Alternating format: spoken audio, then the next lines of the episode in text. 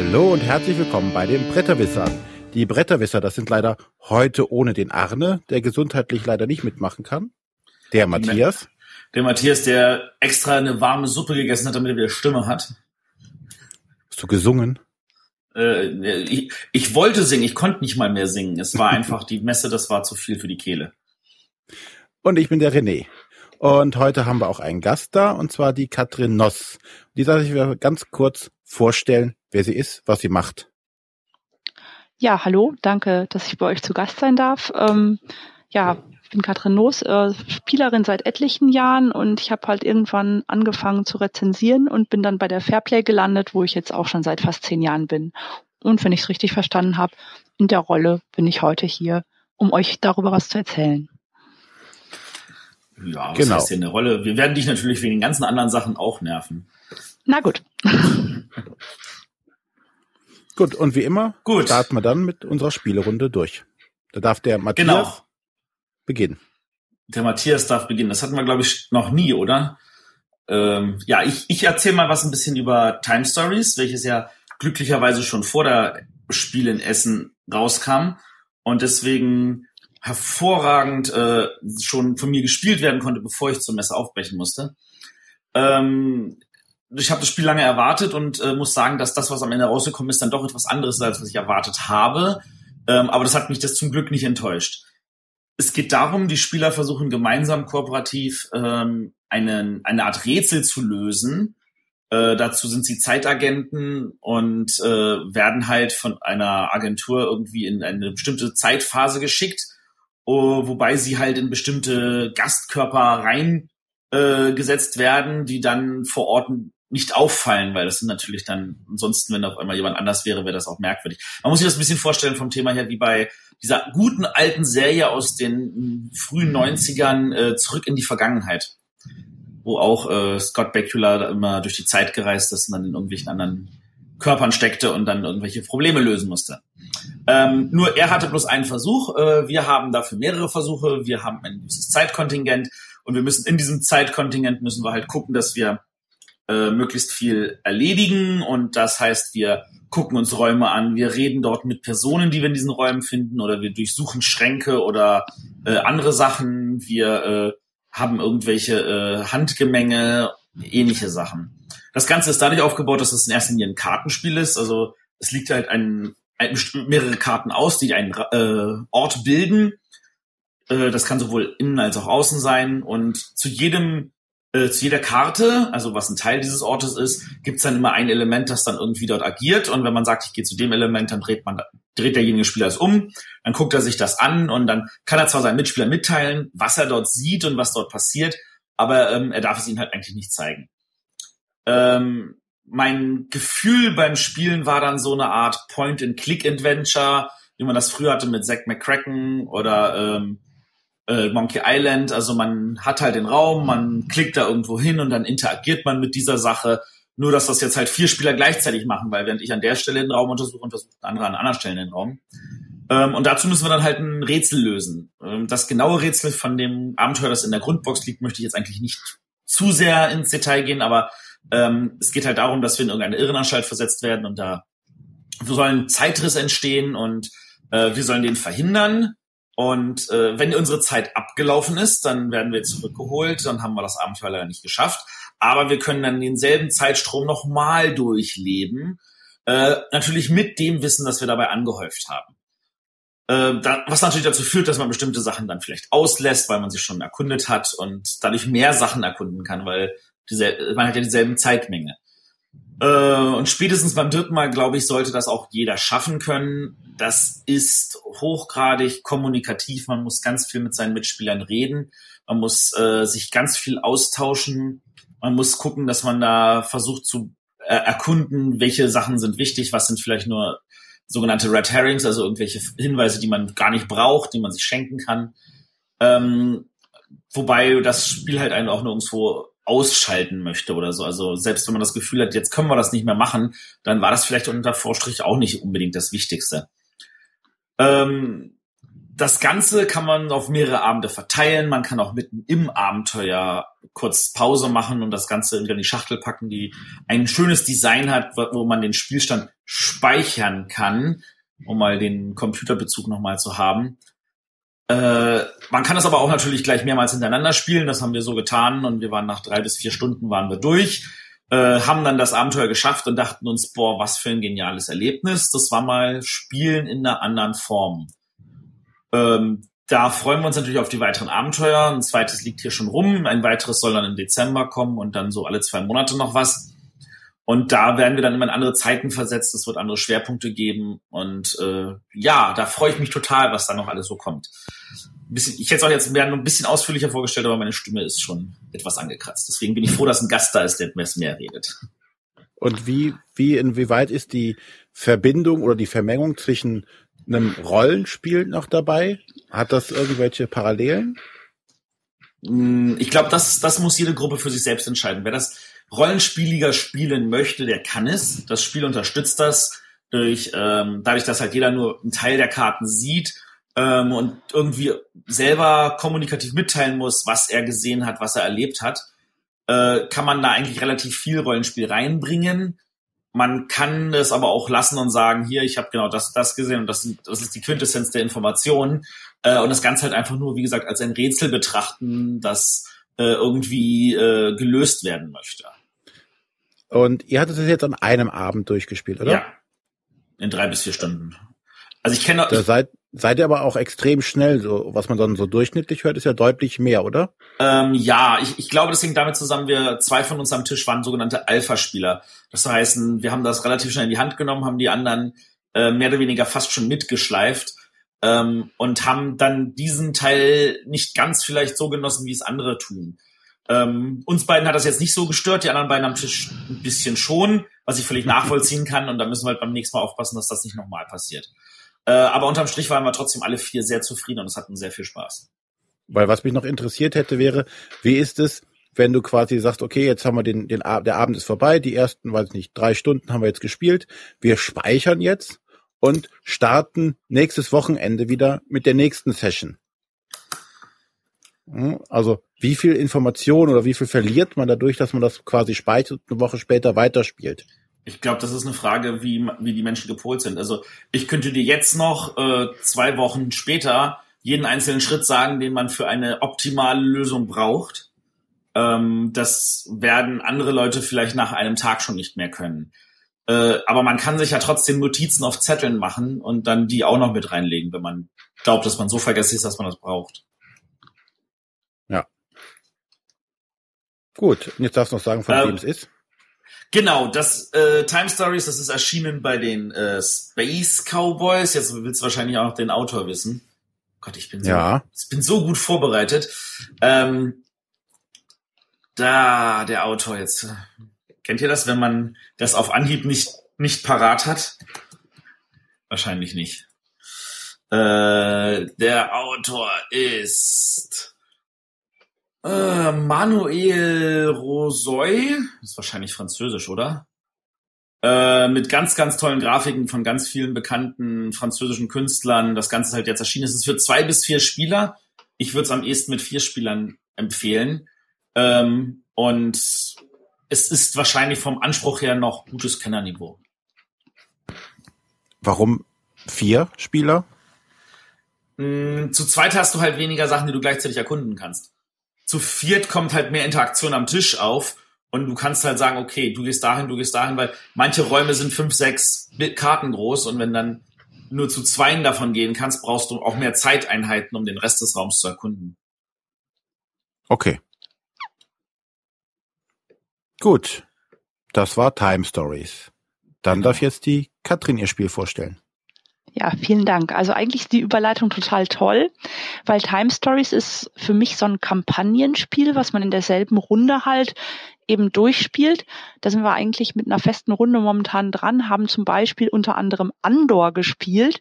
Und das bringt mich nämlich zu dem Spiel, was ich gerne vorstellen möchte, nämlich dem Legenden von Andor, Kader und Thorn, dem Zwei-Personen-Spiel von Kosmos, das aber nicht von Michael Menzel gemacht wurde, sondern von Gerhard Hecht. Der ist also jetzt in das Andor-Universum eingezogen. Gerhard Hecht hat vorher schon gemacht Kaschgar und Jäger und Speer, auch ein Zwei-Personen-Spiel und hat jetzt also das erste Mal ein kooperatives Spiel gemacht. Und dabei finden wir halt diesen Kaschgar-Karawanenmechanismus wieder. Das war ja damals so, man hat einfach diese drei Karawanen gehabt, ich glaube es waren drei, äh, wo die Karten drin liegen. Man konnte mal die vorderste aktivieren und musste sie dann wieder ganz hinten einstecken in derselben Karawane und musste also erst eine ganze Weile warten, bis die wieder zum Vorschein kam. Und jetzt werden wir halt in den äh, Rollen der beiden Andor-Helden, Kader und Thorn, das sind die Bogenschützen und der Krieger, ähm, äh, auf einer Insel abgesetzt, ausgesetzt, die wir durchqueren müssen und dabei ist uns ein Fluch auf den Fersen. Und dabei müssen wir eben unsere Ressourcen so einsetzen, die Punkte, die wir generieren können durch die Karten so einsetzen, dass wir möglichst effektiv über diese Insel kommen, ohne dabei allerlei ähm, ja Kosten zu bezahlen und das kann eben auch manchmal bedeuten, dass der Fluch wieder näher kommt oder dass es teurer wird, schwieriger wird und wir können versuchen, uns dabei wieder gut zu kombinieren, möglichst nebeneinander immer zu laufen, damit wir Felder überspringen können geschickt und äh, dabei halt eben wieder in ganz, ganz enger Kooperation dann diese Herausforderung ähm, bewältigen können. Also ich habe mich sofort total in das Andor-Feeling reinversetzt gefühlt. Also wie gesagt, ich habe alle zehn Legenden und auch das Sternenschild gespielt, zu zweit, zu viert, bisschen auch zu dritt. Und ähm, die Grafik ist natürlich weiterhin von Michael Menzel und damit auch wieder unheimlich atmosphärisch. Und wir haben sofort gemerkt, dieser Karawanenmechanismus von Kaschgar, der jetzt auch zum Einsatz kommt, spielt sich in diesem kooperativen Spiel, wo es ja darum geht, gemeinsam voranzukommen, ganz, ganz anders als im Wettbewerb, wie es noch bei dem anderen Titel war und eigentlich dadurch viel, viel besser, weil bei Kashgar irgendwie jeder für sich hingespielt, ein bisschen wie bei Dominion. Und das ist jetzt bei diesem Spiel eben nicht mehr der Fall. Wir müssen genau gucken, ah, wenn du das machst, ah, dann könnte ich als nächstes das, aber hm, da kommt ja erst diese Aktion, das heißt, ich brauche eine Runde länger, sieh doch mal zu, ob du nicht an der Stelle noch schaffst, irgendwie mit einer anderen Kartenreihe was zu machen, damit wir dann in der richtigen Reihenfolge erst das und das dann wieder machen können. Und das hat uns total fasziniert. Wir haben das Spiel zweimal gespielt beim Journalistentreff von Kosmos in Rostorf und äh, auch die zweite Etappe dann gleich gespielt. Und jetzt sind wir so ins Diskutieren geraten, dass wir gar nicht gemerkt haben, wie halt der Gerhard Hecht und der Wolfgang Lüttke und ich glaube noch irgendwer, vielleicht der Ralf Querfurt, ich weiß es aber jetzt nicht genau, um uns rumstanden und sich so genau angeguckt haben, was wir so diskutieren in diesem Andor und sich total darüber gefreut haben, dass wir gleich so in dieses Spiel so reingezogen äh, wurden. Also deswegen mein Tipp, Kader und Thorn, die Legenden von Andor, das Zwei-Personen-Spiel, wir freuen uns da schon tierisch drauf kriegt von mir auch einen Daumen. Also das ist, hat mich auch sehr fasziniert an dem Wochenende. Ähm, ich würde es auch definitiv empfehlen.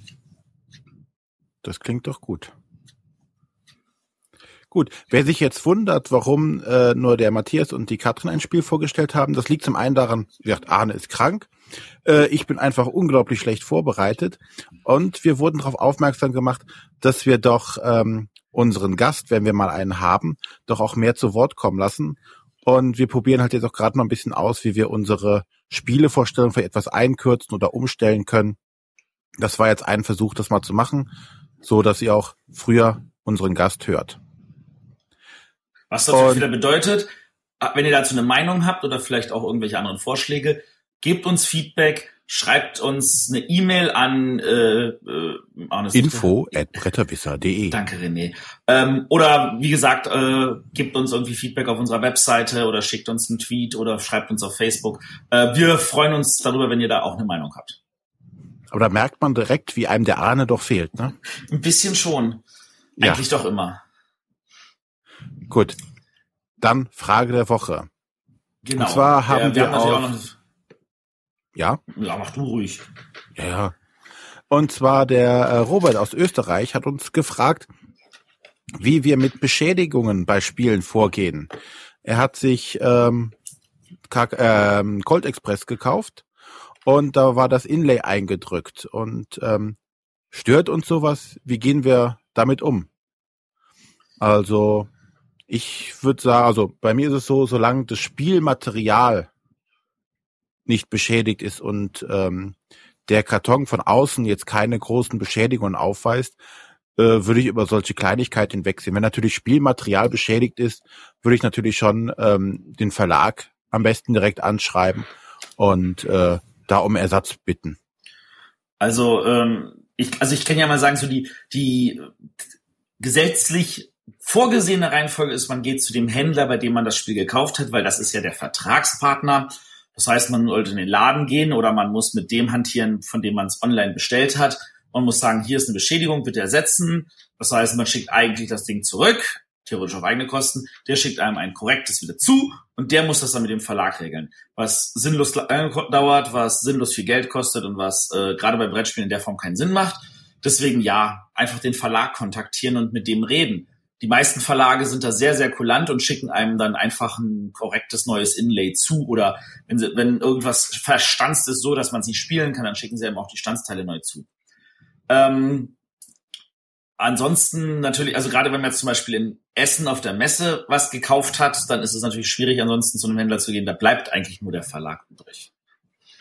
Ja, und zu, zum Beispiel habe ich jetzt bei den Pegasus-Spielen steht zum Beispiel immer drauf, äh, sie haben ein Qualitätsprodukt erworben, äh, bei Fehlern oder sonstiges soll man sich sowieso direkt an Pegasus direkt wenden. Das steht schon überall dabei und denke, das macht auch Sinn.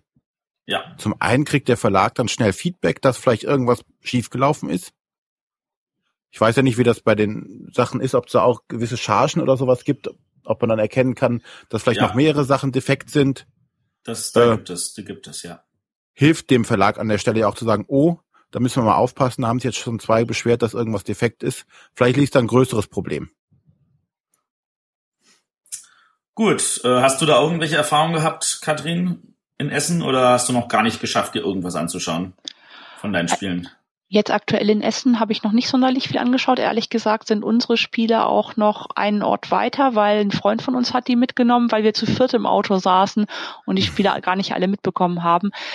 Ich persönlich habe mit beschädigten Spielen fast noch nie Probleme gehabt. Vielleicht bin ich da auch kulant, weil wenn es leicht verrutscht ist oder ein Standsteil, nein, sorry, der, In, der, der Innenkarton oder so nicht ganz in Ordnung ist, das, das stört mich jetzt nicht so sonderlich. Also vielleicht entweder Glück gehabt oder kulant genug oder eine Mischung davon. Und wenn mal irgendwas war, direkt an den Verlag gewendet, äh, Hans im Glück ist da ja auch dabei, die haben doch immer diese Postkarte auch da drin liegen. Ja. Ähm, und haben ja auch diesen C und Co Shop da aufgebaut, der ja zum Teil auch für diese Ersatzteilsachen, ähm, ich glaube aus diesen Ersatzteilsachen heraus entstanden ist. Ähm, also ich denke, das richtige Vor äh, Vorangehen ist den Verlag kontaktieren, um Ersatz bitten und ich kann mir nicht vorstellen, dass die Verlage, die auch auf Kundenservice ein bisschen Wert legen, da sich querstellen oder ein Problem machen. Ja. Gut, dann können wir eigentlich schon zum Hauptthema kommen. Genau. Genau, und beim Hauptthema, da sind wir dann wieder bei der lieben Katrin. Die Katrin, äh, also ich habe dich das erste Mal kennengelernt, auch in Essen war das vor, ich weiß nicht wie vielen Jahren, als du da beim Fairplay-Stand Stand warst und brav irgendwie gerade eine aktuelle äh, Liste aufgehängt hast. Das mhm. ist jetzt bestimmt sechs Jahre her oder so. Kann das, war das War das das Vasco da Gama-Jahr? Ja, das könnte es gewesen sein, ja. Ja, das war so, könnte mit das erste Mal gewesen sein, wo ich wirklich viel auch am Fairplay-Stand war. Ja, ja. Also wie vorhin kurz erwähnt, ich bin seit fast zehn Jahren jetzt bei der Fairplay, allerdings die ersten Jahre hauptsächlich nur als Schreiberin, so ein, zwei Rezensionen pro Heft. Und irgendwann fing das eben an, dass äh, mein Mann Peter und ich da stärker eingestiegen sind. Und wir sind ja jetzt seit fünf Jahren auch ähm, Gesellschafter bei der Fairplay es sind insgesamt fünf Personen, die diese GBR haben. Das sind der Herbert Heller, der Rolf Schulte, Wolfgang Friebe und Peter und ich.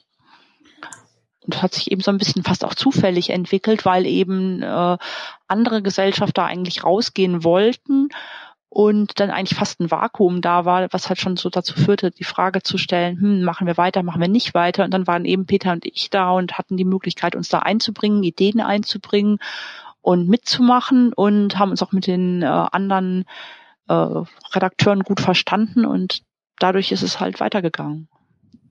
Jetzt stelle ich mal ganz blöd die Frage, Fairplay, was denn das? Haha, Fairplay, das Spielermagazin Fairplay, bekannt für Verrisse, Rezensionen und früher ganz ultra lange bleiwüstige Messeberichte, die wir aber mittlerweile an die Spielbox vererbt haben. Oh Mann, ja. Verrisse, das ist, daran erinnere ich mich auch. Da gab's dann immer wieder so, da gab's sogar einmal ein, eins, wo eine Anzeige zurückgezogen wurde, kann das sein? Das war jetzt vor meiner Zeit. Ich weiß aber, dass es durchaus mal ganz geschickte Situationen gab, wo der Verriss direkt neben der bezahlten Anzeige erschien. Äh, sicherlich nicht unbedingt eine Glanzstunde des Journalismus und äh, was sich aber eben einfach über irgendwelchen Zufällen ergeben hatte, was natürlich nicht unbedingt zu uneingeschränkter Freude beim Verlag führte. Ich kann aber euch nicht mal verlässlich sagen, welcher Verlag das war. Also bevor ich falsche Infos in die Welt setze. Äh, ja, man könnte es theoretisch aber bestimmt in irgendeiner Fairplay nachlesen. Wahrscheinlich schon. Ähm, das, diese Aufgabe überlassen wir dem geneigten Hörer zur Übung. Genau, was wir vor der Sendung nach gerade festgestellt haben, die Fairplay ist jetzt 28 Jahre alt. Mhm. Das ist äh, ein stolzes Alter, kann man so sagen. Äh, du hast jetzt davon gesagt, bist du ja knapp zehn Jahre involviert. Ähm, genau. Und noch eine Sache, wo ich dich, äh, wo ich dann angefangen habe, äh, dich als Kontakt wahrzunehmen, war, du hast dann auch irgendwann angefangen zu bloggen. Richtig. Also das die, die Art, wie ich zum Rezensieren kam, war über Hall 9000. Der Frank Gardner wohnt hier in der Nähe von uns, so 35 Kilometer mit dem Auto zu fahren.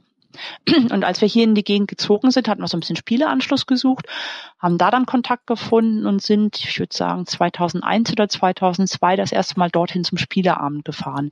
Und weil ich gleichzeitig auch so ein bisschen im Spielbox-Forum aktiv war und dort auch mal, da gibt's ja diese Pieps, die persönlichen ersten Eindruckspostings, kurz Piep. Und da hatte ich, glaube ich, auch mal welche geschrieben und dann kam der Frank auf die Idee, mich zu fragen, sag mal, er könnte schon Rezensenten gebrauchen, ob ich nicht Lust hätte zu schreiben. Und das habe ich dann gemacht, bin darüber reingekommen. Ich habe äh, insgesamt so an die 150 Rezis bei, nee, 115 oder 150, kann man auch nachgucken, äh, bei, bei Hall 9000 geschrieben. Und ähm, wir haben aber dann eben gemerkt, dass wir von der Art, Peter hat dann auch irgendwann angefangen, äh, wie wir von der Art, wie wir schreiben wollen, eigentlich auch so ein bisschen freiere äh, Formen uns gewünscht haben und haben dann irgendwann gesagt, nee, wir wollen dann eigentlich auch einen eigenen Blog anfangen und wollten das so ein bisschen unter das Motto Spielen und mehr stellen. Also Spielen, vielleicht dann noch Informationen über, keine Ahnung, Theaterbesuche, was wir ganz gerne machen, Kino, Museen oder irgendwas. Und dann kam eben alles anders, weil das war das Jahr, in dem ich in die Jury aufgenommen worden bin. Wie ist es denn dazu gekommen? Ja, also in, ähm, wenn man jetzt ganz offiziell Juroren fragt, würde die korrekte Antwort lauten, man wird berufen. Ja. Also diesen Satz, den muss man so eigentlich als Ju Ju Juror wahrscheinlich verinnerlichen und als offizielle Aussage rausgeben. Letztlich war es eben so, äh, die Jury schaut immer nach ähm, Journalisten, die über Spiele schreiben, die Spiele rezensieren und sich auch dann möglichst ich sag mal, auch mit den Dingen beschäftigen nicht nur so an der Oberfläche bleiben. Da war ich scheinbar irgendwie aufgefallen. Dann war das sogar tatsächlich auch in Rostorf. Das war Rostorf 2008, der Journalistentreff von Kosmos, der ja immer circa vier Wochen vor der es äh, Essener Messe ist. Da war ich dann äh, für Fairplay hingefahren, alleine. Und dann sprach mich relativ spät Stefan Duxch an der damals der Vorsitzende der Jury war. Ja, was ich so machen würde. Ich fing zu der Zeit übrigens auch an, für Tageszeitung zu schreiben. Ich habe eine Zeit lang für die Rhein-Neckar-Zeitung geschrieben. Und ich glaube, das war so mit die Initialzündung, wo dann, hm, okay, vom Medium her auch passend.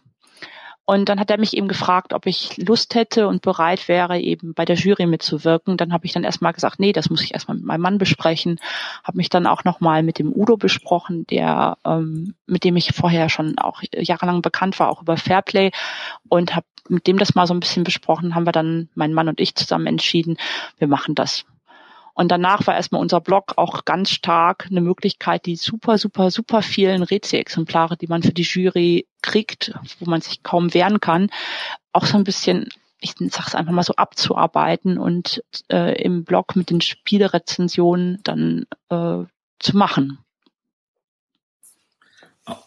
Du warst dann zwei Jahre lang in der Jury, wenn ich es richtig in Erinnerung habe. Korrekt. Also ich bin mit Schuld an Dominion und Dixit. ich, ich hätte Identic die bessere Wahl gefunden als Dixit, aber wir wollen mal nicht in dieses Detail gehen. Ja, wa warum, warum hat es dann aufgehört? Äh, Weil es einfach zu, einerseits war es mir zu viel.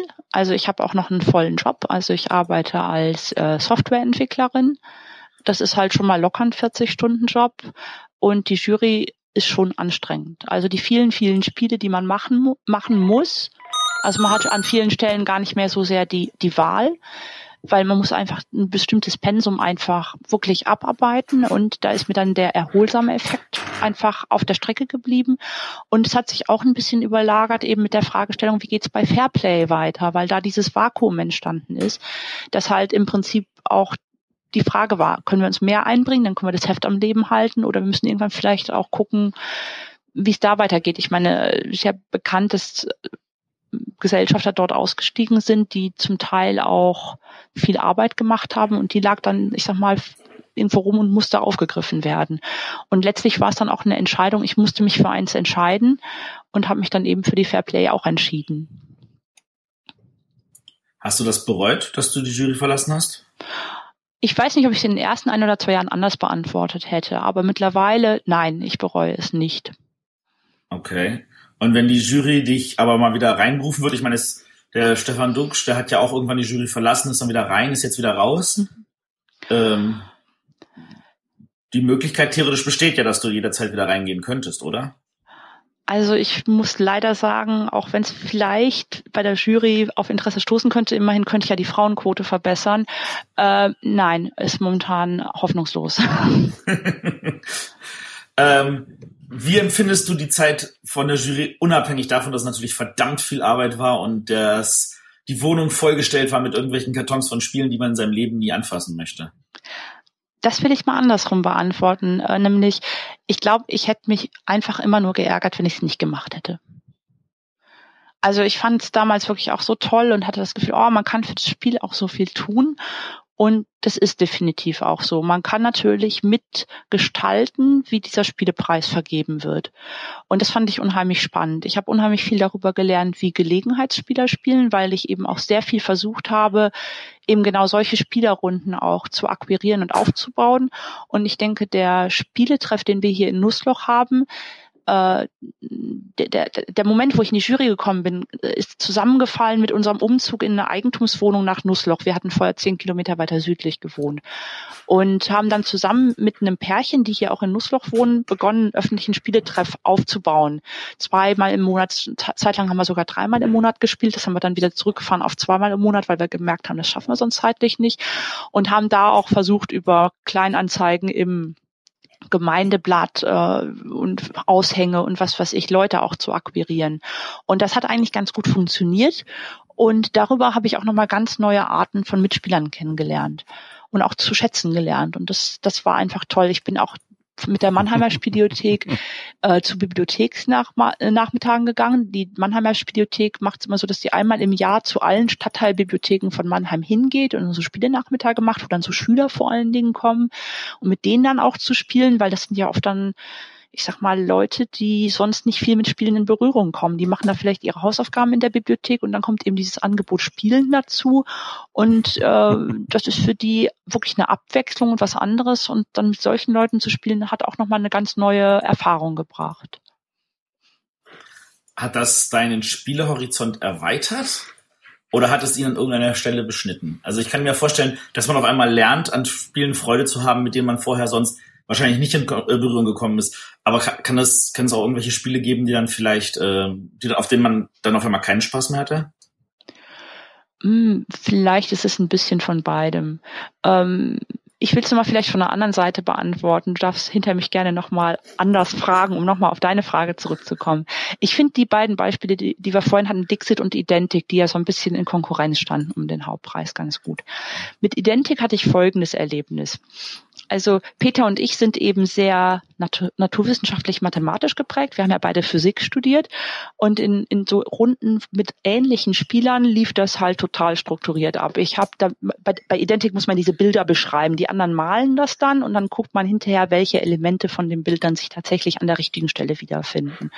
Dann steht da drin, ja, da ist ein Mann und zwar in der ersten Hälfte des Bildes vorn äh, ist das und das und das und oben rechts ist das und das und das und dann hat der drei Knöpfe und dann ist da noch ein Mond oben links und dann ist der Hund unten rechts und der guckt nach rechts und hat vier Pfoten, die aber irgendwie so, so in der Art geht ja das Spiel. Also zumindest so sehen dann diese Bilder aus. Wir haben das so strukturiert runter erklärt. Das Spiel war strunzlangweilig.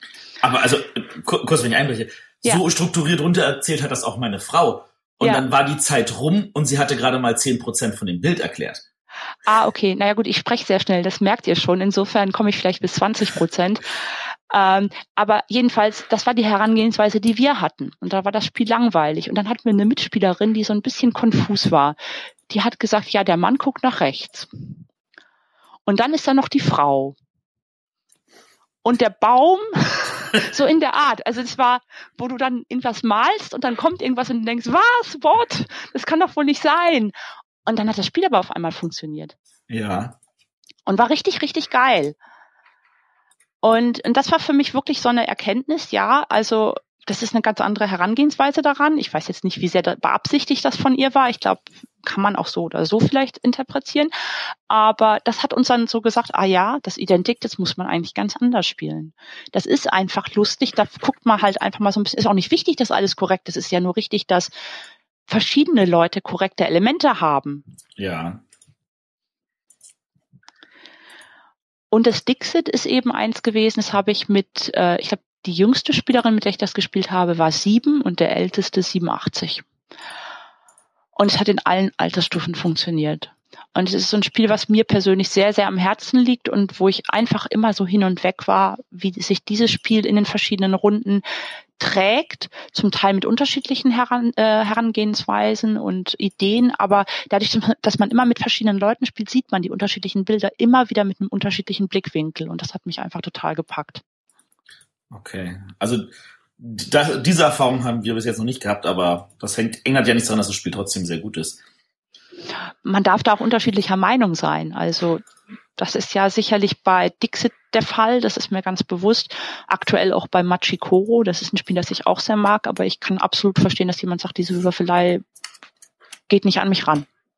Ähm, wenn wir schon von Dixit reden, deine Meinung zu Mysterium? Ich habe es noch nicht gespielt. Ich bin absolut ähm, gespannt darauf. Und wenn mir jetzt jemand sagt, das ist sowas wie eine Mischung aus äh, Dixit und Cluedo, bin ich weit davon entfernt, davon abgeschreckt zu sein. Das klingt, also ich, ich kann nur sagen, nach 80 Partien, das macht uns immer noch Spaß. 80? Ja, bestimmt, locker. Also ich freue mich tierisch drauf. Gut, ähm, ja, also deine Juryzeit war ein Erlebnis, das du nicht mehr missen möchtest. Ähm, was äh, da, und darunter wahrscheinlich auch gelitten hat der, während der Juryzeit war auf jeden Fall dein Online-Blog. Das Spielende, jetzt weiß ich nicht genau, wie ihr das aussprechen wollt, ob es das Spielende oder das Spielende ist. Da lasst ihr euch ja auch ein bisschen so, glaube ich, die Freiheit, das beides darzustellen, oder? Ja, ja, also vielleicht, also wir hatten überlegt, wir wollten was machen, haben überlegt, was ist jetzt eine mögliche Domain und irgendwann kamen wir halt auf die Idee. Ich glaube, die Idee war von Peter. Und dadurch, dass wir das E ja auch groß schreiben oder auch abkürzen mit DSE, unser Logo zeigt das ja auch, ähm, ist es auch so ein bisschen das Spielende einfach um dieses DE dahin noch mit einzubeziehen. Ja, durch die Juryzeit hat der Blog eigentlich nicht unbedingt gelitten, weil wir haben in der Zeit, wo ich in der Jury war, äh, zweimal die Woche Rezensionen veröffentlicht, über zwei Jahre hinweg. Und danach, als wir dann gemerkt haben, okay, wir brauchen jetzt auch mal ein bisschen Auszeit, kümmern uns mehr um die Fairplay, hat er mal anderthalb Jahre ähm, pausiert. Das war aber nach der Juryzeit. So. Und haben haben dann irgendwann angefangen zu überlegen, ja, eigentlich ist es schon cool gewesen mit dem Blog. Also die erfolgreichsten Artikel äh, sind halt die Strategiediskussion von Dominion, von Hanabi. Interessanterweise Philly Princess, das Spiel, das bei uns ein Totalverriss ist, wo wir aber die einzigen weit und breit im Netz sind, die dazu was haben, so dass halt eigentlich noch jeden Tag immer ein paar Klicks auf diese Rezi kommen und die halt mittlerweile auf Platz vier oder fünf in der ewigen Bestenliste steht. Ähm, und solche Sachen sind durchaus erfolgreich, mehr noch als die Rezensionen. Ähm, ja, wo wollte ich jetzt drauf hinaus? Sorry. Also ich kann, ja. ich kann nur sagen, womit ich das erste Mal bei euch in Berührung gekommen bin auf dem Blog, war ähm, die Vorstellungen vor Essen, was die Leute in den einzelnen Hallen erwartet. Ah, cool. Ja, stimmt, die, die Essen-Berichterstattung, genau. Das ist das, was, das haben wir mal zwei Jahre lang mit unserem Blog gemacht und ein Jahr davor schon bei Hall 9000, diese Live-Berichterstattung von Essen dass, dass wir praktisch in der Zeit haben wir viel gespielt. Das war ja vor der Fairplay. Ähm, mit, sind, mit zwei Freunden unterwegs, mit denen wir dann auch abends in der Ferienwohnung gespielt hatten und haben versucht dann halt äh, die Spielerfahrung, die wir gemacht haben, praktisch dann ganz zeitnah online zu stellen. Es war ja noch so ein bisschen vor Twitter vielleicht. Äh, das hätte man vielleicht heute an manchen Stellen versucht, so Richtung Twitter-mäßig oder mit, ich schicke einfach eine Mail an meinen Blog und dann wird es automatisch veröffentlicht gemacht. Aber wir haben uns da damals nach der Messe um zehn sowas die Kante hingesetzt und haben zum Teil bis nachts um drei geschrieben und diese Artikel zusammengestellt und Fotostrecken und was weiß ich. Es war sau anstrengend, aber wenn ich mir die Artikel nachträglich angucke, finde ich sie immer noch super und bin total ich bin mal stolz drauf, dass wir das gemacht haben und finde sie nach wie vor auch noch selber lesenswert, wenn man das so über seine eigenen Texte sagen darf. Das darf man auf jeden Fall. Also sie waren damals auf jeden Fall etwas, was eine Lücke gefüllt hat, weil das hat damals noch keiner in der Form gemacht. Ich glaube, mittlerweile gibt es einige, die das in ähnlicher Form machen, wobei ich glaube, genau unseren Stil hat da keiner, aber das ist ja auch in Ordnung so. Ich glaube, wir haben ja auch wirklich einen eher so einen Stil, der so eher so eine Nische besetzt. Ja, würde ich so unterschreiben. Ja, da sagen wir einfach, das ist unser Blog und wir machen das einfach. Ja, komm, kommen wir mal zu einem weiteren Novum bei eurem Blog, das euer Bewertungssystem. Das geht irgendwie von 0 bis 3, 99, gefühlt 99 Prozent der Sachen kriegen eins von. Ja. Und dann habt ihr da irgendwelche merkwürdigen, hübschen Bilderchen, die zum, zu, zu dem Spiel passen und dann entsprechend das Wort, das dann irgendwie zu dem Bild passt. Das geht zurück auf eine Idee von einem Freund von uns. Ich weiß gar nicht mehr, in welchem Zusammenhang er das mal sagte. Das war in der Entstehungszeit unseres Blogs. Und diese Idee dann, was weiß ich, so drei von drei Soldaten sind es, glaube ich, bei Dixit und, äh, sorry, bei Dominion, drei von drei Rätseln bei Dixit und sowas in der Art. Ähm, das haben wir dann irgendwann angefangen, hatten darüber dann die Möglichkeit gehabt, so ein bisschen unser zweites Hobby, so ein bisschen fotografieren, reisen und sowas dann auch mit reinzubringen. Vielleicht ist das vielleicht auch so ein Aspekt von Spielen und mehr, was ja so unser Blog-Motto ist, äh, reinzubringen. Und die Überlegungen, ein Bewertungssystem auf die Art mit 0 von 3, 1 von 3, 2 von 3, 3 von 3 zu machen, ging darauf zurück, dass uns eigentlich so eine Skala, ich sag mal von 1 bis 10, wie es halt bei manchen Boardgame Geek zum Beispiel ist, oder eins bis sechs oder umgekehrt Schulnoten uns oft das Gefühl vermittelt hat, na ja, im Prinzip ist jetzt eine zwei oder eine drei oder wie genau will ich eigentlich unterscheiden und wenn ich verschiedene Spielarten nehme, ist es auch wieder schwierig zu unterscheiden und haben dann überlegt, wir machen es eher so pyramidenförmig. Man kann sich unser Bewertungssystem auch wie so eine Pyramide vorstellen. Man hat das große Fundament und das ist eins von drei. Das ist eine riesengroße Spannbreite. Dann die richtig guten Sachen ist halt schon dieses zweite Stockwerk von der Pyramide, das ja schon deutlich schmäler ist. Und das ist zwei von drei. Das sind Spiele, die wir im Prinzip auch nachdem wir die Rezension geschrieben haben, weiterspielen mögen und auch ein Jahr später nochmal rausholen mögen. Und so die richtige Spitze, die Krönung, das sind die drei von drei Spiele und davon gibt's im Jahr vielleicht zwei bis drei maximal. Gefühlt maximal eins, eher null. Ja, obwohl, guck mal auf die Statistik. Also ich glaube, es, warte, ich mach's mal vielleicht gleich nebenher auf, aber man kann es ja immer an den, an den äh, im, Blog sieht man ja immer, wie viele Artikel zu einem Tag oder zu einem Dings da gehören. Da kriegst du auch relativ schnell raus. Wo ist es denn? 18. Wir haben 18 Superspiele. Wow. Und wann war das letzte? Äh, wir haben letztes Jahr vor der Messe haben wir nochmal so eine Art Rekalibrierung durchgeführt. Ähm, also das letzte, was hier angegeben ist, ist extra. Davor brennen die Dog und Terra Mystica. Achso, und die Rekalibrierung, die müsste ich irgendwo anders suchen. Da haben wir dann mal wirklich nochmal nach, nachjustiert, weil eigentlich wollen wir das drei von drei nie auf Anhieb vergeben. Außer vielleicht, wenn ich retrospektiv sehe, das Spiel haben wir immer schon gespielt. Puerto Rico wäre so ein typisches Beispiel. Das haben wir von 2002 an, wo es erschienen ist, immer und immer und immer und immer gespielt und es ist für mich ein All-Time Favorite. Das kriegt natürlich, wenn die Rätsel jetzt nach zehn Jahren online geht, für mich direkt drei von drei. Aber ein Terra Mystica oder was auch mal zuletzt aufgewertet wurde, Tore der Welt zum Beispiel oder Battlestar Galactica. Das haben wir erst retrospektiv aufgewertet. Okay, also da muss ich das nicht zugeben, habe ich nicht nachträglich nachgeschaut, aber ich sehe halt null drei, äh, drei von drei bei 2015, einen bei 2014. Und das ist so der ja. Gedanke, den ich auch mal habe. Aber das ist natürlich schön zu sehen, dass ihr euch halt also auch diese Freiheit rausnehmt, zu sagen, wir gehen auch gern nochmal auf alte Spiele ein und ändern dort die Bewertung, wenn wir der Meinung sind, dass das nötig ist. Ja, ja, genau. Das ist eigentlich die Idee, dass wir dieses drei von drei eigentlich wirklich erst im Nachhinein vergeben wollen, wo wir dann praktisch diese zwei von drei Spiele dann nochmal aufwerten und sagen, das ist für uns immer noch der Hammer und kriegt jetzt die Krone. Aber das war auch ganz toll bei Tore der System. Welt. Bitte? Eigentlich ist ja auch ein gutes System. Es ist halt nur viel Arbeit, ne, sich da nochmal Gedanken drüber zu machen, nochmal durch, da durchzugehen. Weil bei meistens, wenn du deine Bewertung auch bei Boardgame Geek oder so abgehst und sagst, hm, das ist jetzt ein toll, total tolles Spiel, ich gebe dir mal neun Punkte und weiß nicht, nach einem Jahr, na, spielst es vielleicht gar nicht mehr. Eigentlich müsstest du hingehen und sagen, naja, jetzt bewerte ich es jetzt nochmal neu im Gegensatz zu dem, was ich jetzt kenne. Dann ist es vielleicht nur noch eine sechs anstatt eine neun. Aber es ist halt Arbeit. Ja, wobei bei den Superspielen ist es natürlich, du merkst einfach, was du noch wieder aus dem Spieleregal ziehst. Und dann denkst du vielleicht beim zweiten, dritten Mal, hey, das war doch früher bei uns ein zwei von drei, jetzt haben wir es so oft wieder gespielt, das müssten wir eigentlich jetzt mal aufwerten. Also es ist auch sehr aus dem Bauch heraus, wenn ich ganz ehrlich bin. Also ihr gebt nicht alle 300 Rezensionen durch? Nein, nein, das würde sich auch nicht lohnen. Wenn, dann würden wir eh eher die zwei von drei rausgehen, äh, durchgehen und ähm, Nee, also ich habe gerade mal nachgeschaut. Also wir haben ähm, am, das müsste ich gerade gucken, was das Datum ist, am 23. Oktober 2014 haben wir aufgewertet Battlestar Galactica, die Burgen von Burgund, die Tore der Welt, Dixit, Hanabi und Terra Mystica. Alles super Spiele. Und ja, genau, super Spiele, das ist unser Prädikat.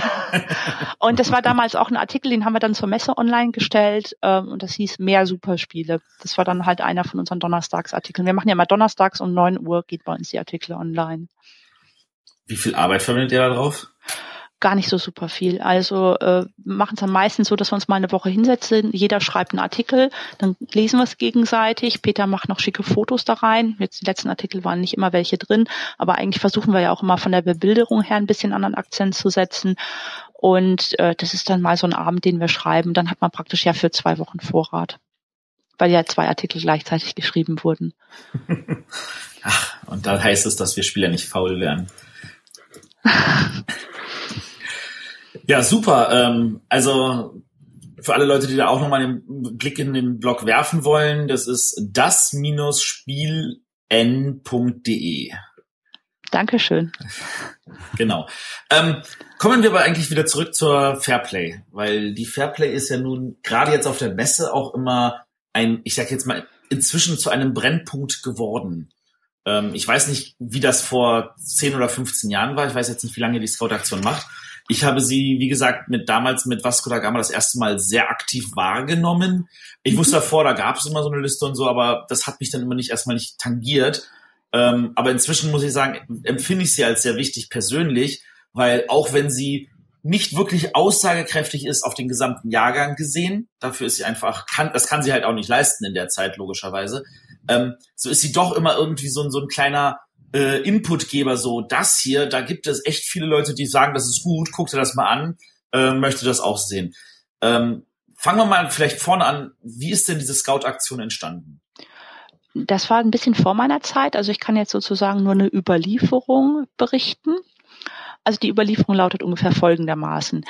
Ähm, am Stand der Fairplay kamen immer wieder die Leserinnen und Leser an und haben gefragt, hey, habt ihr nicht einen Tipp? Was habt ihr gehört? Was mögt ihr? Was findet ihr interessant? Und dadurch ist dann, ich glaube, das waren äh, Mitspieler vom, vom Wolfgang, der dann die Idee hatte, so eine Scout-Aktion zu erfassen. Und wir haben in einer der älteren Fairplays, ich weiß nicht, es könnte die 100er oder die 80er gewesen sein, so irgendeine von diesen Runden, wo halt so ein, so ein Bild drin ist von so einem Karteikartenkasten. Also es wurde vor, früher einfach auf Papier und mit Stift erfasst, mit so Strichen.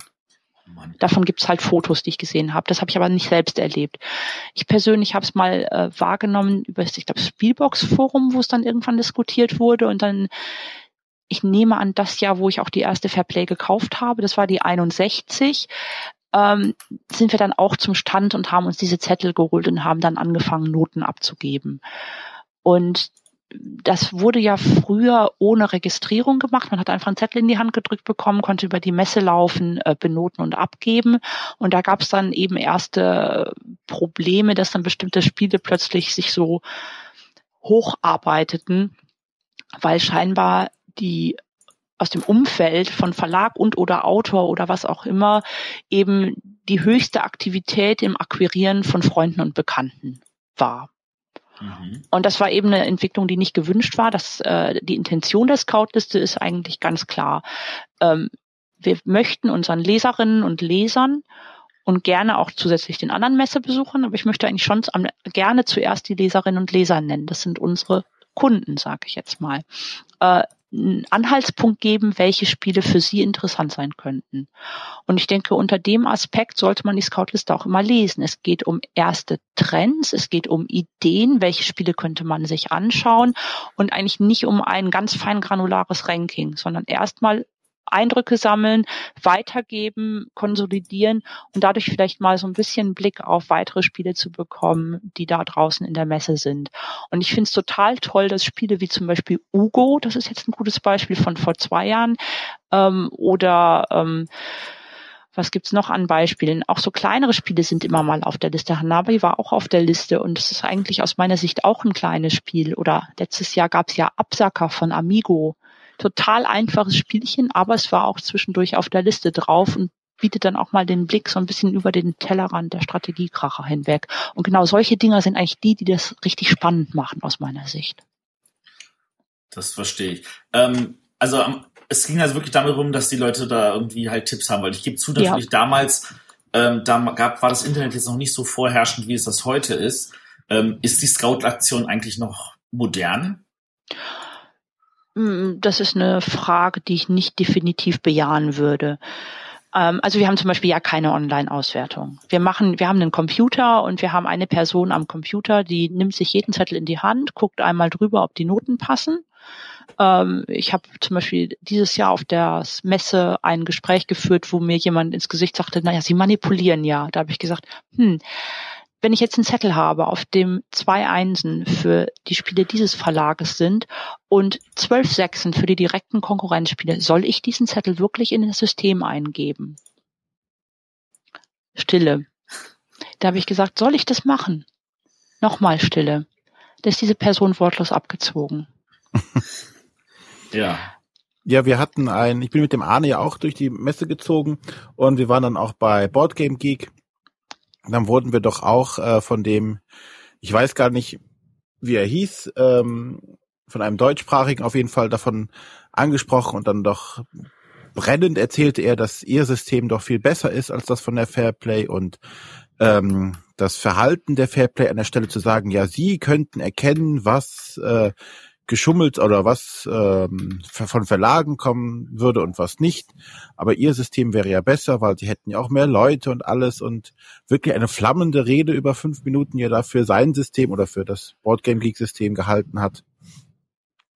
Und äh, ich fand das dann schon etwas etwas schwierig, das immer einzuordnen, weil das, was Boardgame Geek natürlich schafft, ist, sie haben aufgrund, weil da äh, halt sechs Laptops rumstehen, zieht es natürlich mehr an, zu sagen, oh, das ist ja wirklich, das ist ja ein modernes System und nicht eine Zettelliste.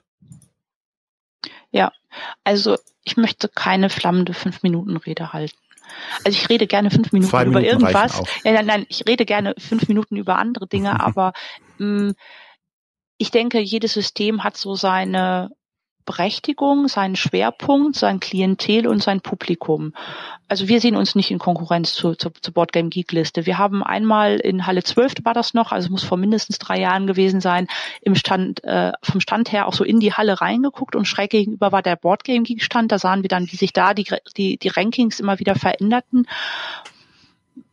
waren andere Spiele drin als bei uns. Das ist doch eigentlich super. Da kann man sich an zwei Stellen Tipps abholen und gucken und sich überlegen, ist man eher auf der Seite der Boardgame Geek Leute im Sinne von, sind das vielleicht die Leute, die meinen Spielgeschmack treffen oder sind das eher so die, ich sag mal, typischen Leserinnen und Leser der Fairplay, die eben so ein bisschen so diese Strategie-Spiele eigentlich mögen. Also die Ausrichtung unserer Leserinnen und Leser, ich merke das immer wieder, was halt bei uns in Listen reinkommt, das passt auch schon zu dem, was dann auch gerne gelesen wird bei uns an Rezensionen. Also das passt dann schon ist auch. Also ich finde es eigentlich nicht so schlimm in Konkurrenz zueinander. Es sind unterschiedliche Vorgehensweisen. Ja, wir könnten versuchen, uns zu modernisieren. Letztlich ist es eine Zeitfrage primär und auch ein bisschen eine Kostenfrage sekundär. Mhm. Aber also ich, ich, also ich, ich sehe das jetzt genauso. Also ihr habt ja ganz anderen Anspruch daran. Ähm, bei euch ist das ja wirklich so, äh, da geht es ja darum, dass man mehr, dass man die Spiele wirklich bewertet, während bei Boardgame Geeks ja nur darum geht, was hat dir gefallen, äh, oder dass es wirklich gleich eine Wertung ist in irgendeiner Form und man kann auch nicht mal sagen, dass man irgendwas anderes schlecht fand. Ja, ja, ich meine, gut, dieses, es hat mir gefallen, ist ja eigentlich auch eine schöne Aussage. Und wenn da die Masse genügend groß ist und äh, ich denke, die wird auch bei Boardgame Geek größer sein als bei uns. Und ein ganz interessanter Aspekt ist, wenn ich jetzt so über die Registrierung unserer Liste ein, äh, mir das mal anschaue, wir haben zum Beispiel kaum englischsprachige Leute, die bei uns Noten abgeben. Die werden aus mit relativ hoher Wahrscheinlichkeit zu Boardgame Geek gehen. Ist für mich absolut in Ordnung. Ähm, zeigt aber so ein bisschen so, wo da sind natürlich auch viele Deutsche, die sicherlich bei Boardgame Geek abstimmen. Das heißt, es ist wahrscheinlich ein größerer Kreis, der da abstimmen wird. Und insofern ist es vielleicht auch ein System, was dahingehend trägt. Wir haben uns eben für dieses Notensystem entschieden, was ja auch nur relativ ist, weil jemand zückt locker eine Eins und einer sagt, okay, ich gebe aus allen Spielen, die ich überhaupt gespielt habe, maximal eine Eins. Das muss man ja statistisch eigentlich auch irgendwie reinrechnen. Das machen wir natürlich nicht mit irgendeinem ausgefeilten System. Wir geben die Noten ein, bilden die Durchschnittswerte. Und was wir dieses Jahr das erste Mal gemacht haben, im Gegensatz zu den Vorjahren, hat, glaube ich, auch für ein bisschen Verwirrung gesorgt. Ich weiß das nicht. Ähm, wir haben die Notenschnitte auf die erste Nachkommastelle gerundet. Wir hatten in den letzten Jahren immer auf die zweite Nachkommastelle gerundet. Dadurch ergab sich fast immer ein eindeutiges Ranking mit der zweiten Nachkommastelle. Dieses Jahr hatten wir dann die Spiele auf Plätzen zusammengefasst, weil die erste Nachkommastelle natürlich mehr Gleichstände ergibt. Ähm, war das von euch wirklich in der Form beabsichtigt, dass ihr da einfach mal gruppieren wolltet, um nicht so einen krassen Unterschied zu machen, ob das, was jetzt Platz eins und was Platz vier ist? Ähm, gut, welche Platzierung genau kann, weiß ich nicht. Aber der Punkt ist, eine einzelne Note kann dann im Prinzip, wenn die Spiele sehr eng beisammen liegen, dazu führen, dass ein Spiel mit einer einzigen Note, die anders abgegeben wurde, vielleicht mit einer vier oder einer eins, plötzlich von vier auf sieben oder von sieben auf vier oder drei rutscht, weil die so eng beisammen liegen. Ist es an der Stelle wirklich sinnvoll, dem einen Spiel eine vier vorne dran zu geben und dem anderen eine sieben? Das haben wir uns gefragt. Und das haben uns auch mal Leser gefragt oder Besucher am Stand gefragt. Und daraufhin haben wir entschieden, ja, eigentlich ist es nicht sinnvoll. Es geht ja um einen Trend und eine ungefähre Eingruppierung, wo die Spiele stehen. Und deswegen haben wir das dieses Jahr mal so gemacht und sind eigentlich der Meinung, dass das Konzept trägt. Und gab es dazu auch Feedback von den Lesern, Hörern, Mitmachern? Eigentlich also es gab Nachfragen, ganz klar, auch, auch relativ regelmäßig. Das ist auch vollkommen in Ordnung. Wir haben es natürlich dann auch sehr gerne erklärt. Und eigentlich hat aber dann jeder gesagt, ja, er gibt Sinn. Also eigentlich keiner, der uns jetzt total entsetzt angeguckt hat und so nach dem Motto, wie könnt ihr nur? Also ich habe irgendwo in irgendeinem Forum gelesen, dass wir das ja vollkommen falsch gemacht hätten, weil wenn wir jetzt drei zweite Plätze hätten, dann müsste der nächste Platz, der vergeben wird, eine fünf sein. Da sage ich mir, nö, wir sind die Fair Play, wir entscheiden, wie wir das wollen. Und ähm, ich gut. und äh, ich gehe davon aus, dass wir nächstes Jahr dabei bleiben werden, weil eigentlich ist es den Spielen gegenüber fairer, weil wenn du nur so eine ganz leichte Nivellierung hast und es ist die oder die Platzierung, so genau wollen wir das nicht. Wir wollen einen Trend und eine Idee und äh, eine Anregung geben damit und keine genaue, kein genaues Ranking. Das ist nicht unser Interesse. Ähm, wenn wir jetzt von Anregungen reden, ähm, wie äh, schlägt sich das denn aus in der Menge? Also bei Boardcamp Geek, da mögen ja sehr, sehr viele irgendwie abstimmen. Äh, bei wie viele machen denn bei euch mit? Ich weiß, dass oft es darum geht, also ja, ich glaube, also dieses Jahr waren am Sonntag in der Endwertung mindestens 40 abgegebene Stimmen. Es ja. gab Jahre, da ging's, da reichten 32 oder auch 29. Ich erinnere mich, bei Seven Wonders hatte Seven Wonders irgendwie 180 Noten bekommen. Das sind ja, ja doch schon sehr große Unterschiede. Äh, merkt ihr das auch in den Anzahl der Leute, die teilnehmen oder steigt das nur? Ähm, ich habe die Statistiken jetzt nicht komplett vorliegen. Peter macht immer ganz ausgefeilte Statistiken. Das hat er jetzt schon mehrere Jahre in Folge gemacht, dass er wirklich nochmal nachgezeichnet hat, wie viele Noten wurden abgegeben, auf wie viele Spiele hat sich das verteilt, wie hat sich das über die Jahre entwickelt und so weiter. Das steht bei uns im Nachmesseheft, wird es dazu wieder sicherlich einen drei- bis vierseitigen Artikel geben, plus zusätzlich auch die, der Abdruck von allen Einzelnoten für Spiele, die mindestens zwei Noten bekommen haben. Da geben wir relativ viel Platz im Messeheft dafür, um genau diese Statistiken und diese Diskussionen auch nochmal ähm, abzugeben.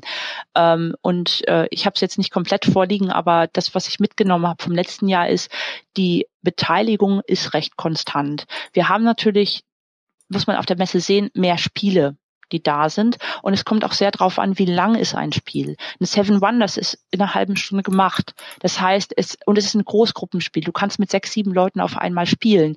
Das heißt, der Durchsatz an Leuten, die ein Seven Wonders über die Messe hinweg gespielt haben, ist insgesamt recht hoch. Während hingegen, und da nehme ich vielleicht mal Vasco da Gama als Beispiel, weil das ein ganz interessantes und da kommst du ja vielleicht auch wieder ein bisschen mit ins Spiel, ähm, ja. ist ein relativ langes, komplexes Spiel. Dass da überhaupt genügend Leute Spielerfahrung sammeln, äh, ist schon anspruchsvoll, ist schon herausfordernd. Und wir wollen ja, das sagen wir auch allen Leuten, die bei uns sich registrieren, abgeben. Wir haben drei Regeln zum, zum, zum Scouten. Erste Regel ist nur Spiele benoten, die man selbst gespielt hat. Zweite Regel ist, äh, Noten sind von eins bis sechs. Eins ist das Beste, sechs ist das Schlechteste. Und die dritte Regel ist bitte zwischendurch Zettel abgeben und nicht gesammelt zum Schluss, weil sonst können wir keine Zwischenauswertung machen. Ja, das ist, das sind relativ wenige Regeln tatsächlich. Wobei ihr auch ja. Jahre hattet, wo ihr nochmal groß draufgeschrieben habt, guckt doch mal, ob ihr beim Bewerten euch vielleicht an diese Richtlinien halten könnt. Ja, ja, der, der ich denke, das, das kann man machen. Das Problem ist, es liest kein Mensch. Also ähm, ich meine, wir könnten ganz feinsinnige ähm, äh, allgemeine Geschäftsbedingungen und Scout-Regeln aufstellen. Es würde kein Mensch lesen. Es ist so, auf jedem Scout-Zettel stehen die Regeln drauf, auf Deutsch und auf Englisch. Es steht auf jedem Scout-Zettel drauf, letzte Abgabe Sonntag zwei Uhr jedes Jahr, auch dieses Jahr, kommen am Sonntag um halb sechs Leute freudestrahlend mit einem Scout-Zettel mit 30 Noten drauf und wollen uns den noch abgeben. Nehmt ihr den dann für eure Nachmessebewertung noch irgendwie da mit rein? Könnte man machen, das ist eine gute Frage. Wir nehmen die einfach momentan nicht mehr an. Wir haben den Computer abgeschaltet zu dem Zeitpunkt und können die Sachen nicht mehr aufnehmen. Und äh, wenn den irgendjemand annimmt, wir sind dann schon irgendwie halb am Abbauen, wo kommt der hin? Ähm, da könnte ich jetzt nicht feinsinnig äh, meine Hände für ins Feuer legen, dass dann tatsächlich der Weg der Noten vom Zettel in den Computer an der richtigen Stelle finden würde. Und deswegen sage ich den Leuten, nimm ihn lieber selber mit, dann weißt du, was damit passiert. Das ist eine ehrliche Antwort. Ich, ja, ja, ich, das ist meine Absicht hier. ähm, ja, what's your game? Vasco da Gama? Das, das, also ich, ich bringe das jetzt einfach mal so als Anekdote mit rein. Ähm, ich erinnere mich sehr gut an das Jahr mit Vasco da Gama, wo das das gewonnen hat, wo es ja. relativ viele Einsen bekommen hat und wo irgendwie äh, von euch noch äh, Leute hingegangen sind und gesagt haben, wir müssen das aufspielen, weil das kann ja nicht sein, dass es so viele Einsen erhält. Und äh, ich war dann relativ begeistert, dass ich das Spiel dann auch gleich erworben hatte damals. Und ein Jahr später äh, waren die ja wieder dort. Die waren damals noch bei Hutter im Vertrieb. Ja. Ähm, und die, das Vinyos, was dann rauskam, das war nicht fertig zur Messe geworden. Also sie hatten einen Demotisch, wo halt noch ein gebasteltes Exemplar war. Man konnte sich das Vinyos dann zu, zum nachträglich zuschicken, zu äh, bestellen. Also man hat dann Geld gleich dagelassen, die haben es dann einem zugeschickt. Und äh, ich habe dann meins auch nach der Messe irgendwann bekommen und erstmal ins Regal gestellt zu den vielen anderen ungeöffneten Spielen. Und äh, mir ist das dann passiert vor hm, etwas mehr als zwei Jahren, dass äh, ich dann über Facebook angesprochen wurde von der Veronica, die ja bei What's Your Game arbeitet. Ähm, die leben inzwischen in Berlin und die haben festgestellt, ich wohne nicht weit von ihnen. Es, fußläufig waren es fünf Minuten. Ähm, und ob ich mal Lust hätte, mit denen was zu spielen.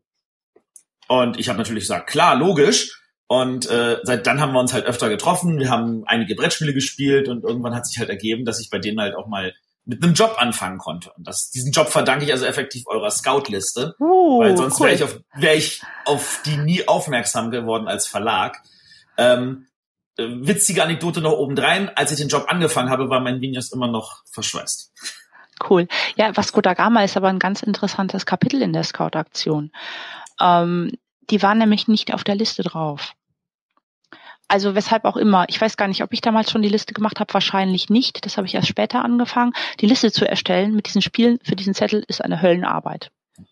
Ja. Es ist furchtbar, weil entweder ich äh, kriege nicht genügend Spiele, dann muss ich überlegen, ist das sinnvoll, dann müssen wir ewig viele nachtragen. Das war dieses Jahr eher wieder der Fall.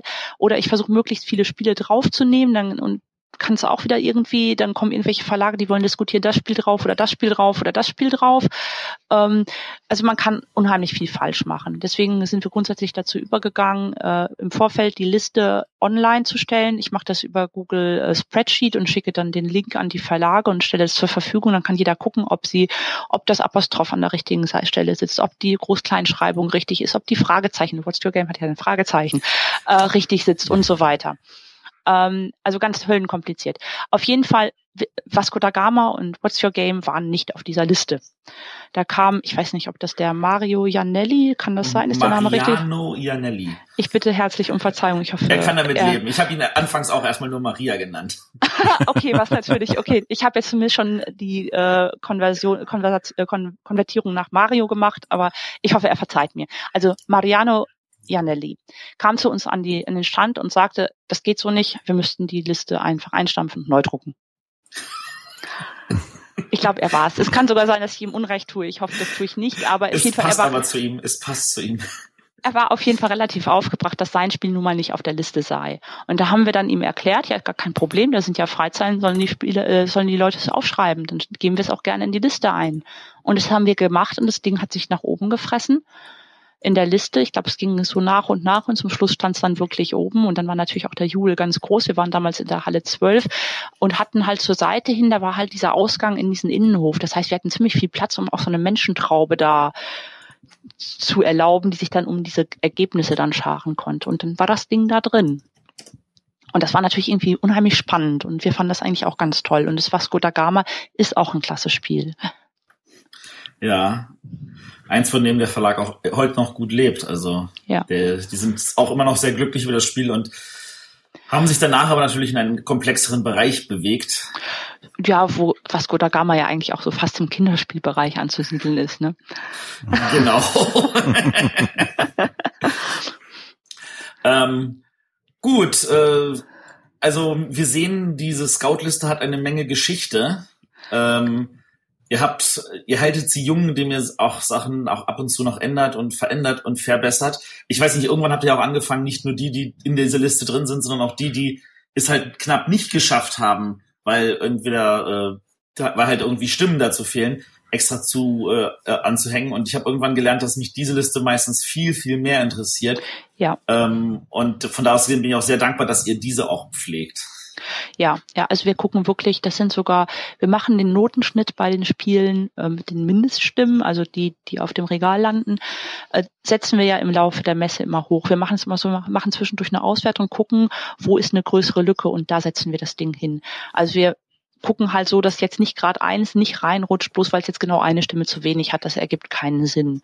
Es ergibt aber Sinn, so eine Mindeststimmenzahl zu erfordern, weil eben dadurch diese statistischen Ausreißer so ein bisschen abgefedert werden. Also es ergibt ja definitiv keinen Sinn, da sind wir uns sicherlich alle einig, ein Spiel, das nur genau eine Eins hat, auf Position eins zu setzen. Ja. Das macht Boardgame Geek auch nicht. Genau, nee, ich weiß nicht, wie die das genau machen, da kann ich gar keine Aussage drüber treffen. Aber so in der Art, das ist die, die Idee davon. Ähm, wir wollen aber auch verhindern, dass jetzt jemand sieht, ah, das Spiel ist jetzt gerade so und so unterwegs, jetzt schicken wir noch mal ein paar Freunde vorbei, damit das dann noch wieder hochgepusht wird oder so. Aber diese Spiele sind interessant und es gibt einfach Spiele, die sind interessant und die haben vielleicht nur ein oder zwei Tische am Stand und der, die Spieldauer ist lang oder was auch immer oder das Spiel ist vielleicht noch gar nicht in großer Auflage da, sondern nur in kleiner und die ist schon ausverkauft. Es gibt ja hunderttausend Gründe, weshalb ein Spiel nicht viele Noten bekommt. Aber genau das, wie du sagst, sind wahrscheinlich interessante Spiele und das versuchen wir so ein bisschen zu transportieren. Auch das ist natürlich wieder ein Ding, das geht durch unsere Augen. Wir gucken uns an, was ist da und entscheiden uns, wo wir da die Grenze ziehen, welche wir da draufsetzen. Das kann man Manipulation nennen oder, oder was auch immer. Aber das ist so unsere Intention, da nochmal einen Impuls zu setzen. Ja. Also Ähm, freut mich sehr, dass es gut ankommt. Also vielen Dank für das Feedback an der Stelle.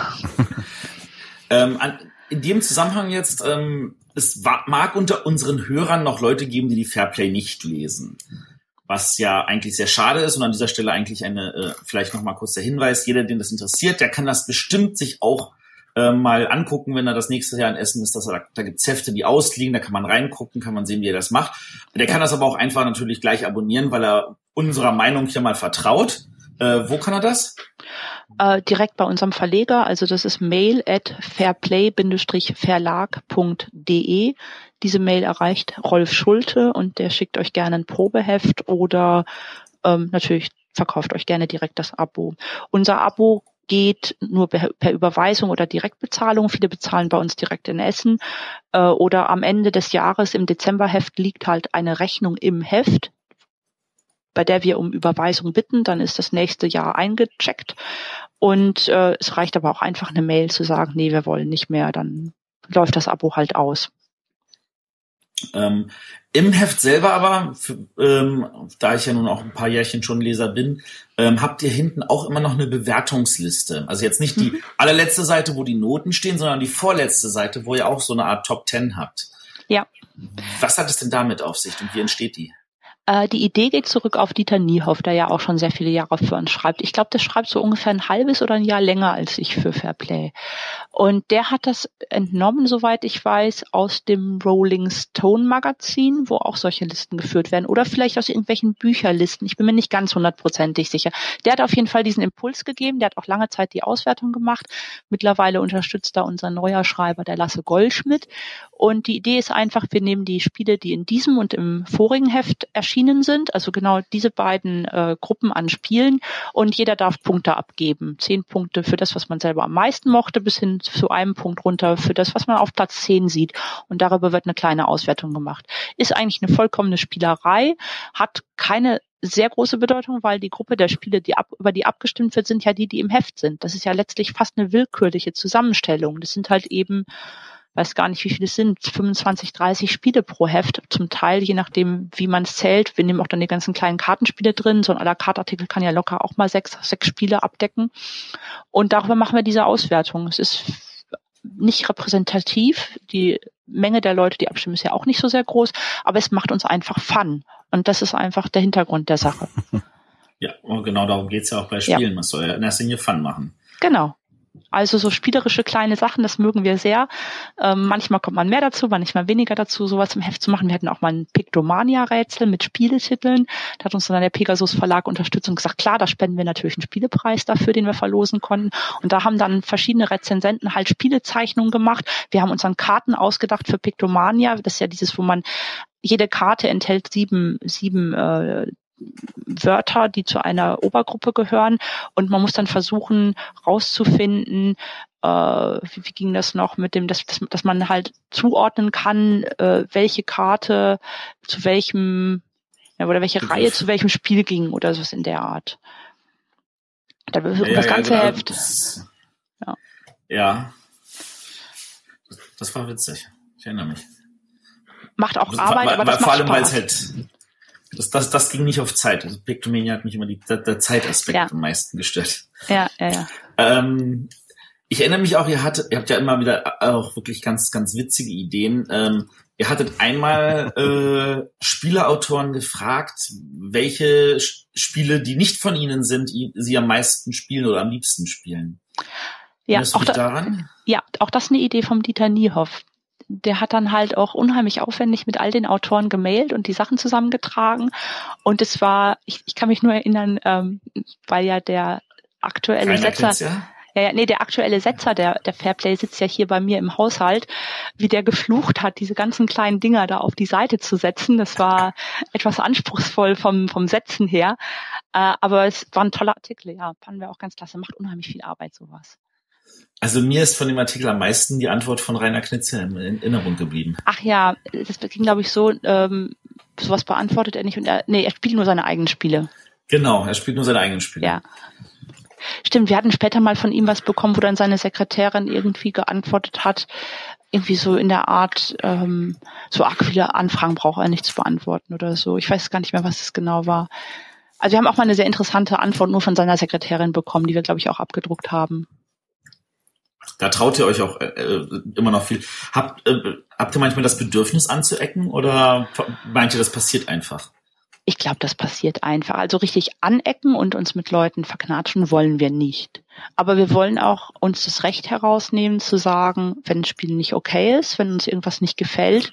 Und wir haben auch kein übersteigertes Harmoniebedürfnis, um es allen recht zu machen.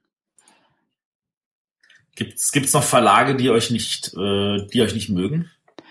Also ihr müsst sie ja nicht nennen im Notfall, das ist eher so. Ähm, äh, also ich persönlich hatte ja durchaus mal Diskussionen. Äh, es ist lange her, weil die Personen sind alle nicht mehr da. Ähm, aber ich hatte mal mit Asmodee Diskussionen, ähm, die halt irgendwie mit irgendwelchen Rezensionen nicht so glücklich waren. Das war aber dann in der Zeit, wo ich in der Jury war und da hatte ich dann den Konflikt. Ja, nehmen wir die Spiele dann noch in die Jury mit rein oder nicht, wenn ich die vielleicht gar nicht kriege. Das hat sich dann aber ganz schnell aufgelöst, weil nämlich die, das Interesse daran, dass die Spiele in der Jury vorkommen, dann doch höher war. Gut, aber die Person arbeitet wahrscheinlich jetzt nicht mehr. Nein, nein, lange, lange nicht mehr. Lange, lange nicht mehr. Da gab es auch viel Personalkarussell. Ja, aber das hat sich zum Glück ja sehr stabilisiert. Also da ist ja die Zusammenarbeit mittlerweile aus meiner Sicht absolut tadellos. Das ist wirklich gut. Das ist schön.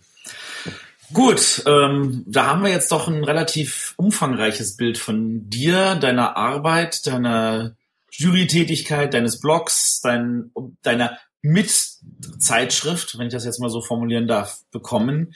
Ähm, Gibt es irgendwas, was du noch dazufügen möchtest? Ich muss zugeben, ich glaube, gerade fällt mir nichts ein. ah, doch, eine Sache fällt mir noch ein. Kurz jetzt zusammengefasst auf die Scout-Wertung. Äh, du hast ja geschrieben, du hast auch für HL 9000 geschrieben. Ja, korrekt. Die HL 9000 macht ja auch immer so eine Art Scout-Wertung in Essen. Woran liegt es, dass die nicht so wahrgenommen wird? Ich glaube, die haben einfach zu wenig Leute, die abstimmen. Also das war früher ja nur Hall 9000 Leute, also wirklich so ein Stamm von 30, 40 Leuten.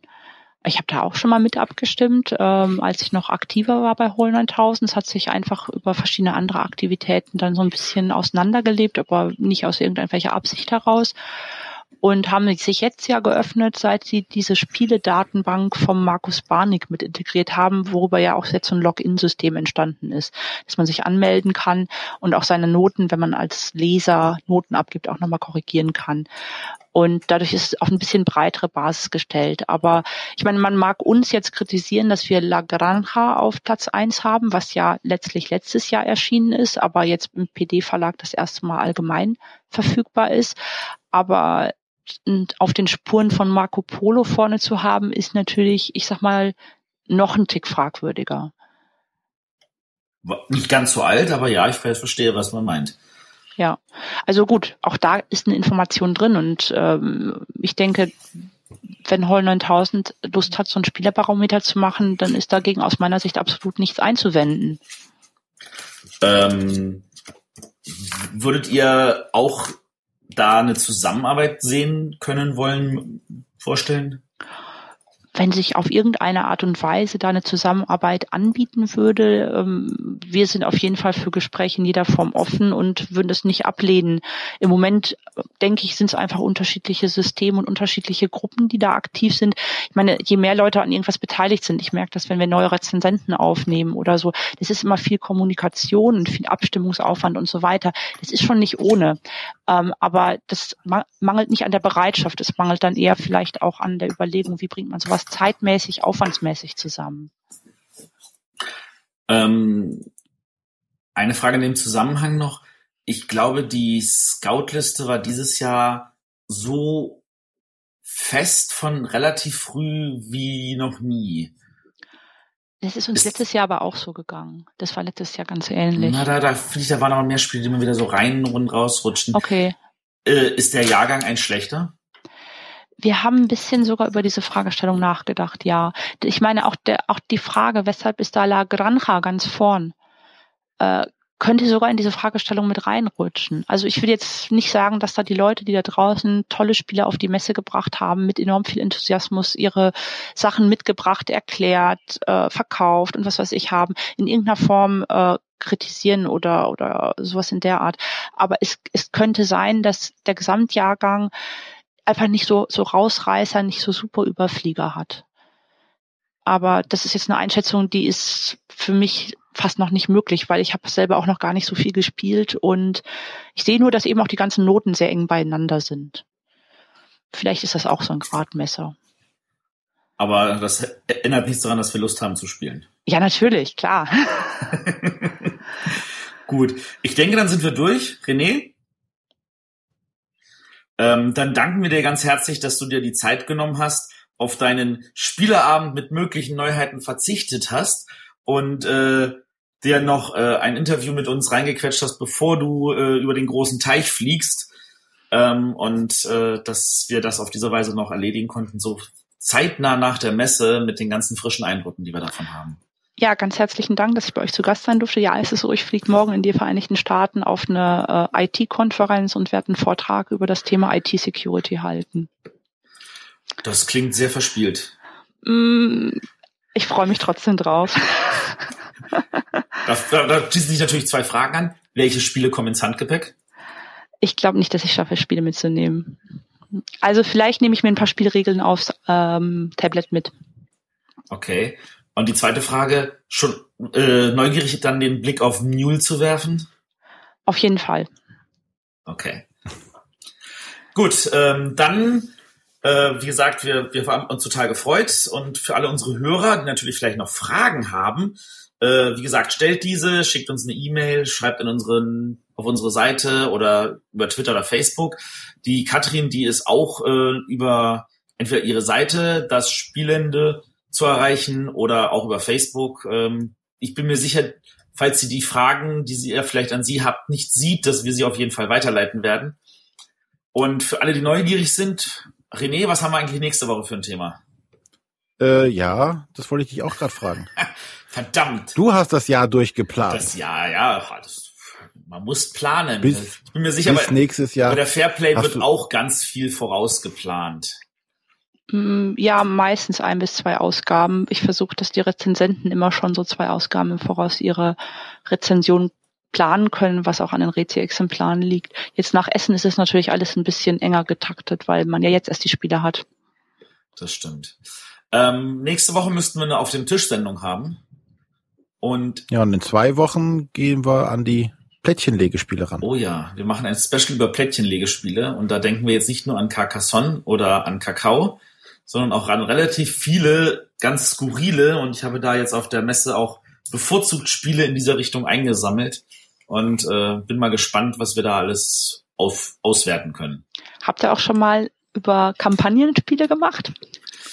Über Kampagnenspiele noch nicht, nee. Ha, wäre ja auch mal eine Idee. Ja, Matthias. Ja, kann ich doch mal gleich aufnehmen. Frühestmöglicher Sendetermin, 12. August. Alles klar.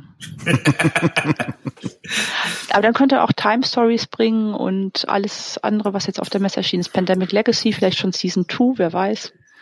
Äh, da hatte uns der Autor gesagt, dass das frühestens in zwei Jahren wohl kommen würde. Ach so, okay, okay. Ja, ich weiß nur, dass auf dem einen Season 1 draufsteht. Genau. Aber ähm, sie wollen sich die Option des zweiten Season offen halten. Okay, ja, ja. Aber da der Verkauf im Vorhinein ja schon Erfolg war, ich kann mir nicht vorstellen, dass es keinen zweiten Teil geben wird. Wäre Quatsch. Wäre Quatsch. Das ist aber tatsächlich mal interessant, also weil Kampagnen, da gibt es natürlich so Spiele auch wie Descent oder so, wo es tatsächlich Kampagnen gibt, die man halt, wo man halt stückchenweise mehrere Sachen spielt. Aber ähm, sowas wie Pandemie Legacy dann als Season 1, Season 2, so konkrete Fortsetzungen wie bei einer Fernsehserie, ich glaube, das ist tatsächlich auch ein Novum an der Stelle. Wie auch immer die das umsetzen werden. Ja. Also es kann ja auch einfach sein, dass es einfach wieder ein neues Szenario ist, das wieder von vorne beginnt, was man auch mit einer anderen Gruppe machen könnte, nur dass eben das Prinzip übertragen wird. Aber ich, ich habe keinerlei Informationen. Das ist jetzt eine reine Spekulation. Ich bin total geil auf Pan Pandemie Legacy, nachdem wir Risiko Evolution gespielt haben, nachdem wir Andor gespielt haben, nachdem wir Robinson gespielt haben. Alles in derselben Gruppe ist es für uns neben Time Story absolut gesetzt. Na, wie lange wird es dauern, bis das durchzuspielen? Ich erinnere mich, bei Risiko habt ihr ja doch ein bisschen länger gebraucht, oder? 15 Partien, ungefähr alle zwei Wochen eine. Also doch innerhalb von einem Jahr. Ja, ja. ja also wir gut. hatten im Oktober nach der Messe angefangen. Man kann gucken, wann bei uns die Rezi online ging. Ui. Ich gestehe, wir haben bis jetzt, glaube ich, erst fünf Partien gemacht in den letzten drei Jahren. Mhm. Ja, unsere Welt wurde zum Schluss auf den Namen Hüno getauft, was ein, eine Zusammensetzung aus den Nachnamen ist. Also Hülsmann und Noos. Cool. Klingt wie Huni. Auch nicht schlecht. Der, der war bei uns auch zu Gast, habe ich auch ein Foto von getwittert. Gut, aber jetzt machen wir das berühmte Schleifchen drum, oder René? Genau. Und hören uns dann nächste Woche wieder. Ah, okay. Vielen Dank. Ich Tschüss. bedanke mich bei euch. Alles Tschüss. Gute.